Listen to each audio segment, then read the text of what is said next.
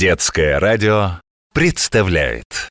Каждый родитель желает знать. Каждый родитель желает знать.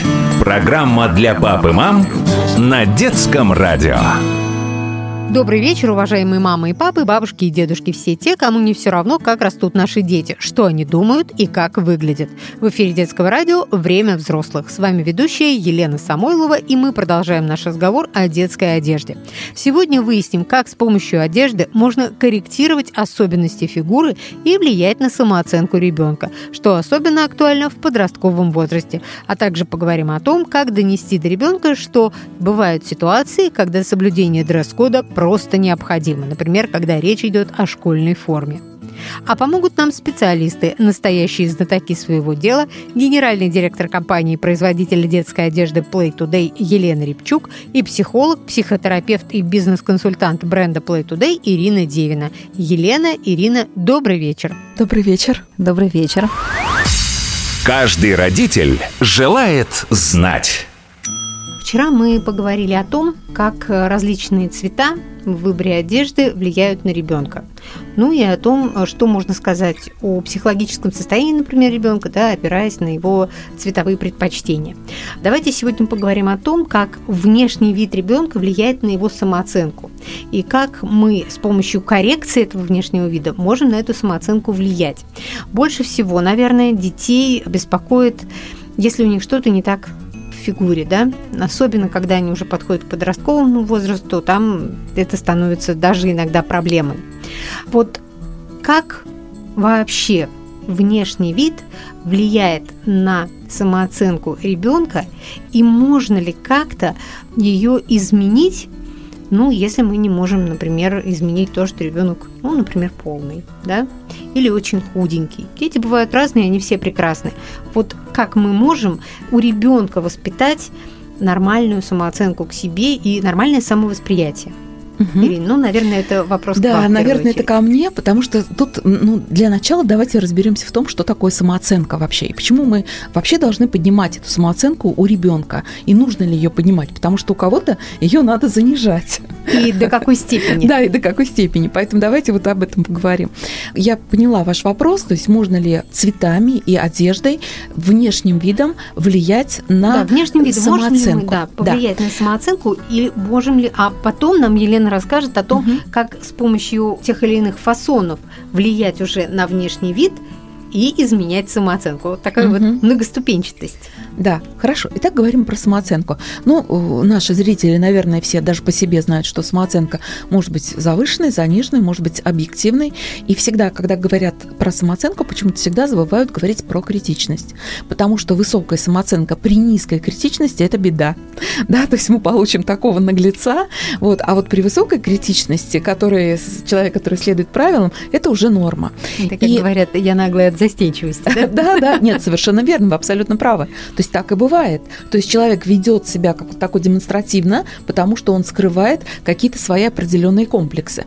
И когда мы говорим про одежду, можно ли одеждой корректировать вот эту самооценку, это не совсем верно.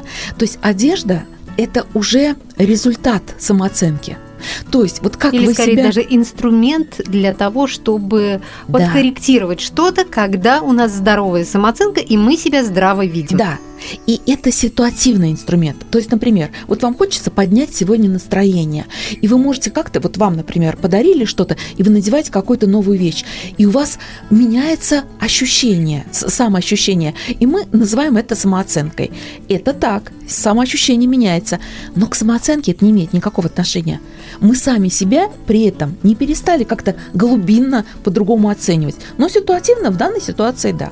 Поэтому, безусловно, наш внешний вид – и внешний вид ребенка, он может повлиять на сегодняшнее его состояние, а глубинно на самооценку повлиять не может. И потом, вот самооценка такое модное слово, но правильнее говорить самоопределение, потому что самооценка, она всегда равно самоопределению. Ну, давайте я поясню, наверное, на примере, что это такое. Вот представьте себе, вот есть девочка с заниженной самооценкой, потому что она полная. Вы покупаете ей там розовую пачку, пуанты, она надевает, ситуативно у нее изменится состояние, настроение.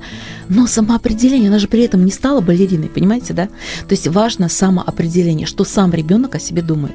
И То вот... есть не стоит э, накупать ребенку большое количество всякой разной э, одежды для того, чтобы повысить его самооценку. Абсолютно Тут надо по-другому работать, да? Да, да. Здесь надо работать с самоопределением. Что такое самоопределение? А что ребенок, вот кто он? Задайте ребенку простой вопрос. Причем этот вопрос вы можете задать уже даже дошкольнику. Кто он? И дошкольники, кстати, они очень хорошо отвечают. Они отвечают ситуативно. Если сейчас он чувствует себя там зайчиком, принцессой и не пойми кем, он вам так и скажет. Я принцесса, я зайчик, я космонавт. Вот они так себя чувствуют. А вот подростки, они, знаете, будут давать такие очень неправильные, я бы сказала, ответы. Ну, например, он скажет, я личность. А дальше, а вы следующий вопрос задайте. А личность это кто? Это что? Это как? И они не знают ответа на этот вопрос. Они слушают блогеров, которые говорят, вы личность, но что за этим стоит, они не понимают. И при этом у них нет, вот мы к самой сути подошли с вами, у них нет правильного самоопределения. Самоопределение, то есть то, что ребенок знает о себе, это стержень вот который определяет все, и самооценку, и выбор одежды. Потому что если, например, ребенок про себя знает, я конструктор, он конструирует там модели самолетов, и вы спросите, вы кто? Он говорит, я конструктор, или я буду конструктором, или ну вот что-то крутится вокруг, или я спортсмен, или я танцор, или ну что-то. Вот это самоопределение. И у такого ребенка, как правило, нормальная, адекватная, объективная самооценка. А не будет у него такого, я хочу быть конструктором. Но я какой-то не такой. Вот так не бывает? Вот это как раз и есть отсутствие самоопределения. Потому что я хочу – это не самоопределение. Мы очень многого хотим, но при этом настоящее наше, вот самоопределение – это то, что относится к настоящему, не к будущему. К будущему – это мечты к прошлому это уже воспоминания. воспоминания, да. А в настоящем есть вот это самое самоопределение. Кто ты сейчас? Неплохо, если ребенок просто говорит о себе, там называет фамилию, имя, ну тогда он должен действительно чувствовать свою принадлежность вот к вашей семье, к роду, да, вот тогда об этом речь. Но это тоже неплохо. Но чаще ребенок все-таки говорит, когда вот мы говорим про самоопределение, это не просто фамилия, имя он называет и принадлежность к своему роду, да, это как это уже как данность, это уже как как будто есть. Как правило, он говорит, вот называет какой-то социальный параметр, кто он. Я ученик. Попробуйте спросить у ребенка, вот кто он. Да, интересно, что он вам ответит. Так, хорошо. Тогда как помочь ребенку сформировать адекватное самоопределение? Угу. Вот э, здесь родители, безусловно, в этом могут помочь ежедневным наполнением вот этого самоопределения. И здесь у нас действуют такие несколько таких приемов, что ли. Первое, многократное повторение. То, что вы хотите получить, вот кем вы хотите видеть, какое самоопределение вы хотите видеть, то ему и говорите. Ты у меня такой умный, ты вообще, ты такой замечательный ученик, у тебя просто сегодня не получается. Да, например, но что на самоопределение, что у нас ушло? Ты хороший ученик. Ты а не прилежный. получится так, что мы сформируем у него такое хорошее к себе отношение, даже если он, например, не делает уроки. А, из, из раза в раз получает двойки, мы ему рассказываем, какой он хороший, он себя воспринимает, как он молодец, а по факту... Вот мы говорили о том, что самооценка при высокой критичности. Ты такой хороший ученик, но у тебя вот это не получается. Мне это странно. Вот. Да, то есть мы не в чистом виде даем ему, ой, ты у меня самый лучший, ты у меня такой замечательный. Вот это, это растление малолетних да? А вот если мы говорим, что ты хороший, но что-то у тебя вот здесь вот как-то что-то не получается, давай-ка, чем мне тебе помочь, или почему у тебя, чтобы он проанализировал это, вот это уже высокое формирование правильного самоопределения при высокой критичности. То есть вот про критичность мы не забываем. А если у ребенка есть реальные недостатки во внешности, но недостатки с точки зрения социума, да, например, mm-hmm. лишний вес, или какая-то не такая фигура. Но мы же прекрасно понимаем, что мы все не одинаковые. Это не говорит о том, что ты плохой человек, или что ты неинтересный человек, или что тебя нельзя полюбить. Но хочется-то выглядеть хорошо, да? Вот да. Э, как... Э, смотрим пункт номер один, опять самоопределение. Очень много детей полных или как-то, знаете, с какими индивидуальными особенностями, которые при этом обладают вот этим самым стержнем. Ведь самоопределение – это стержень. И человек, неважно, какой он, да, ну, это важно, безусловно, особенно для подростков это важно, но для самоопределения это не важно. То есть, если человек может быть полным, да, но при этом он о себе знает, что он такой. И здесь мнение окружающих для него не травмирует. То есть мало ли кто, какого мнения о нем – он про себя твердо знает, что он такой. Поэтому вся задача родителей, она должна быть направлена на вот это формирование вот этого стержня, вот этого самоопределения, чтобы ребенок четко про себя знал, кто он, какой он. Вот если он четко знает, а если дети не определились, вот я люблю задавать часто детям вопросы, вот подросткам, да, кто ты, и они, вот, ну, подростки часто говорят, я личность, да, это такой вот традиционный ответ, я бы сказала, номер один, да, на который они дают ответ. А вот самодостаточные подростки, они как раз дают, вот у них в определении присутствует указание на свою вовлеченность в какой-то процесс. Кто-то танцует, кто-то спортом занимается, кто-то по Олимпиаде там математический гений, да, ради бога, если он так о себе думает, или там вундеркинд там в музыке, да, ну, это хорошо. Главное, чтобы была критичность. А если он, например, не говорит, что он танцор, певец, математик, а говорит, я молодец, но это характеристика, это не самоопределение «я молодец», да? Это характеристика. Молодец в каком вопросе -то ты молодец? Да, вот в чем у тебя ты этот самый молодец? Хорошо бы выяснить. Кто молодец? Я молодец. Елен, расскажите, пожалуйста, как ваша компания помогает подросткам, деткам с помощью одежды корректировать свою внешность. Вы вот вначале очень правильно сказали, что одежда – это инструмент. И да, действительно, при помощи одежды можно скрыть какие-то недостатки фигуры или, наоборот, подчеркнуть Давайте учиться скрывать. Ну, вот мы говорили про избыточный вес там у детей, то сейчас на самом деле очень модно такая конструкция, которая называется оверсайзная, да, там оверсайз называют, и вот это такая, ну, какие-то более широкие вещи, чем... И удобно. Да, то есть они такие широкие, свободные, и вот, наверное, для полных детей такие конструкции, они позволят э, ну, чувствовать себя э, более свободно и комфортно. И, ну, например, в брюках, э, опять же, там сейчас модные там, широкие конструкции, и, опять же, которые позволяют где-то вот скрыть какие-то там изъяны. Ну, давайте так. Вот, например, все девочки мечтают иметь длинные ноги. У кого они не длинные, на что обратить внимание, чтобы создать ощущение, что Сейчас очень это очень ничего. просто сделать, потому что последние там модные конструкции это, как правило, завышенные талии в брюках, и, соответственно, завышенная талия, она как раз и вот создает э, вот это визуально э, такой эффект, что ноги, они как бы немножко становятся длиннее. Из-за чего еще переживают обычно девчонки? Вот, э, Ирин, вы как психолог, скажите нам. А, рост. Ну, то есть это высокий и низкий рост. Так, как мы исправляем рост, Елена?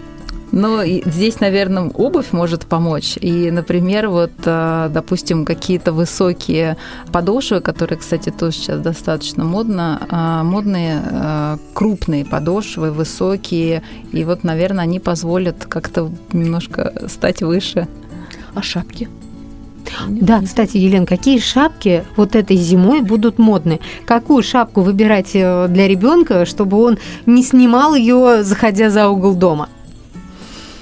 Ну, наверное, теплую.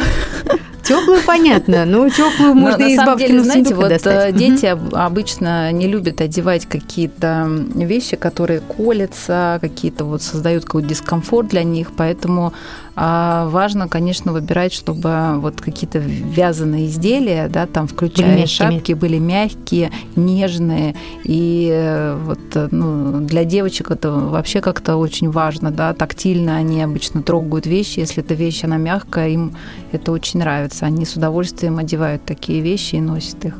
А шапки черные или все-таки какие-то другие цвета? Аксессуары у нас какие? Э, зависит от, э, конечно, зависит от верхней одежды. Шапка обычно подбирается да, к верхней одежде, и она, если верхняя одежда какая-то яркая, то, наверное, аксессуары должны быть более спокойные. Если верхняя одежда, наоборот, спокойная, то аксессуары могут быть более яркие. Слушайте, современным детям очень повезло, у них большой выбор. Вот я помню, когда я училась, даже уже не помню в каком классе, было модно белые шапки. Вот все ходили в белых шапках. Ни о каких красных, синих речи не шло. Наверное, других Белая не шапка. было. Ниток, наверное, бабушки вязали. Э, Не знаю, нет, другого цвета шапки были, их просто никто не покупал, но вот надо было иметь белую шапку. Но выбор сейчас действительно очень большой, и иногда даже, мне кажется, детям, э, да и родителям, наверное, в первую очередь родителям сложно определиться и сделать этот выбор. И поэтому вот когда мы создаем коллекцию, мы обычно ее разбиваем а, на такие как мини-коллекции, да, которые объединены и цветовой гаммой, и вот тематикой Ну, Чтобы не определенной. мучиться. Да, и вот в рамках этой мини-коллекции всегда очень легко а, ориентироваться, да, то есть можно там и э, комплектовать вещи по-разному, и они все будут между собой сочетаться, и, ну, как бы это делает выбор э, там для родителей, ну, и для детей, кто уже самостоятельно выбирает, конечно, ну, то есть это облегчает выбор. Лен, а какие сейчас есть элементы в одежде, которые могут порадовать родителей? Я имею в виду, ну, например, вот худи, капюшон. Это же прекрасная вещь. Э, Тепло, не дует. Капюшоны сейчас в моде, да? Какое-то время назад были в моде очень большие э, шарфы. Это тоже прекрасно, потому что ребенку никогда не будет холодно. Были в моде такие, они не, шарфы, а которые вот сшиты э, по кругу, и можно было, то есть совершенно точно, что он не развяжется Снут, да, снут. снуты. Есть ли сейчас какие-то такие элементы отрада для родительского сердца? Вот в именно в зимней моде, в зимней, осенней, для ранней весны. Ну, наверное, вот э, последнее время очень популярные изделия из э, флиса. Они действительно очень э, удобные и, ну, как бы и в носке они удобные, и в уходе они очень удобные, они быстро сохнут, и, ну, ребенку тепло. Сейчас из флиса делается очень много и там какие-то кофты, ну, я толстовки такие, да, там головные уборы, перчатки, брюки и все это. То есть это комфортная одежда для ребенка, она теплая, она может использоваться, поддеваться да, под верхнюю одежду в зимний период, может использоваться самостоятельно и, соответственно, очень э, простая в уходе. Мне кажется, это вот очень хороший материал.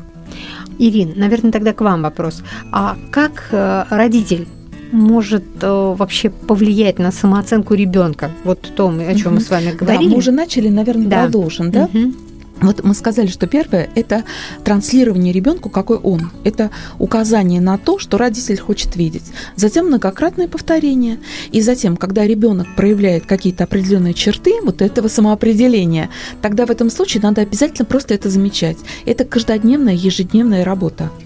Каждый день родитель будет указывать ребенку, вот какой молодец, ой, сегодня ты, слушай, ты сегодня прям настоящий конструктор, вот ты сегодня так хорошо смоделировал там что-то, да, или представил, или вот ты говоришь, ты хочешь конструктором быть, а как тебе кажется, вот э, что у конструктора, что для него самое важное? То есть каждый день не по ложке керосина, да, пьем отраву, а наоборот, то есть каждый день мы вот что-то вот добавляем туда ложку какого-то правильного Мёда? там меда, да, или лекарства, или чего-то, вот в наше самоопределение, то, что мы хотим получить. И это даст свои, обязательно даст свои результаты.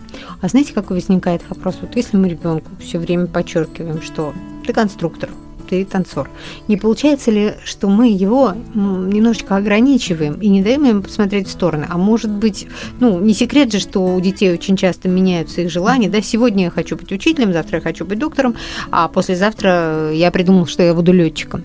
Вот если мы все время подчеркиваем что-то одно, не получится ли так, что мы его так направляем и уводим от этой возможности выбора, который для него очень важный, и он поймет, что он никакой не танцор, а летчик, но будет уже поздно.